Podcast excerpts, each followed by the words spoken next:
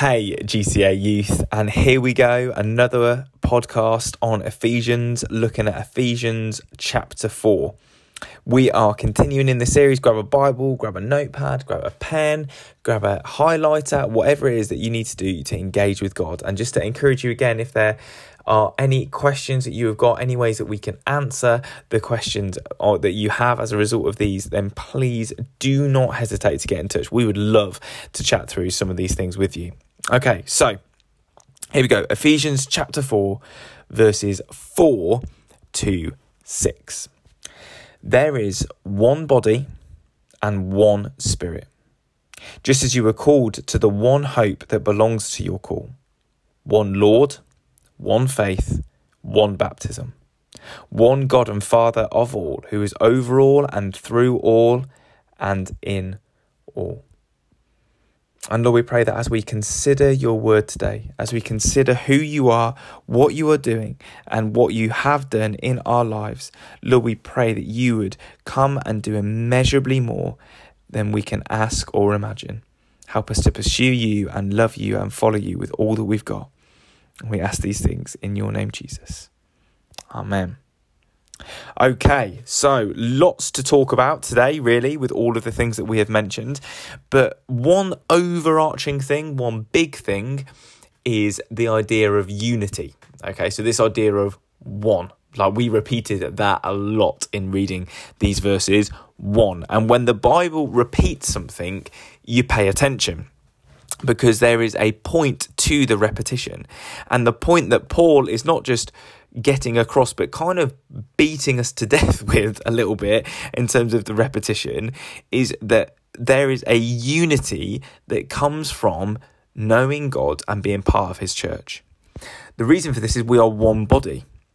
So there is this idea, this notion, this fact that when we become believers, we are saved to the church not necessarily a physical expression of the church, but the the church, sometimes called the universal church, which is com- made up of every Christian in history, every Christian that's ever been, every Christian that's alive at the moment, all the true that we are true believers are caught up into this true church. Okay, and it's not a physical thing that you can see because we can't see all the believers from history or even all the believers around the world, but we are part of the same body. There is one body.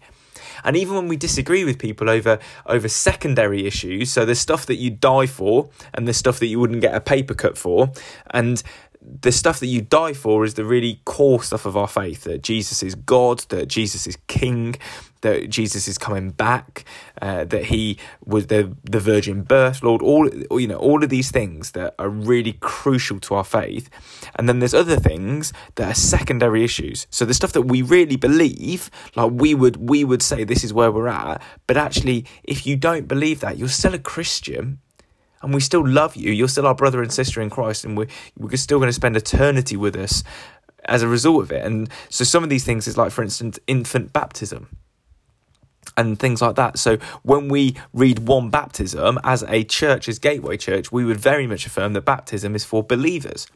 And that it's full immersion, you go down into the water and you come back up again, and that is symbolizing you dying to your old way of life and you being raised to new life in Jesus but there is one Spirit.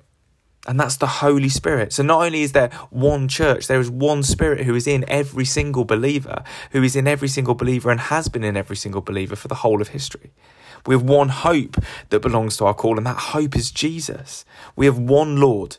There is no other Lord over our lives but Jesus. Jesus is Lord. Jesus is the only Lord. Jesus will be the only Lord. And if you are a believer, Jesus is the only Lord who you can have in your life.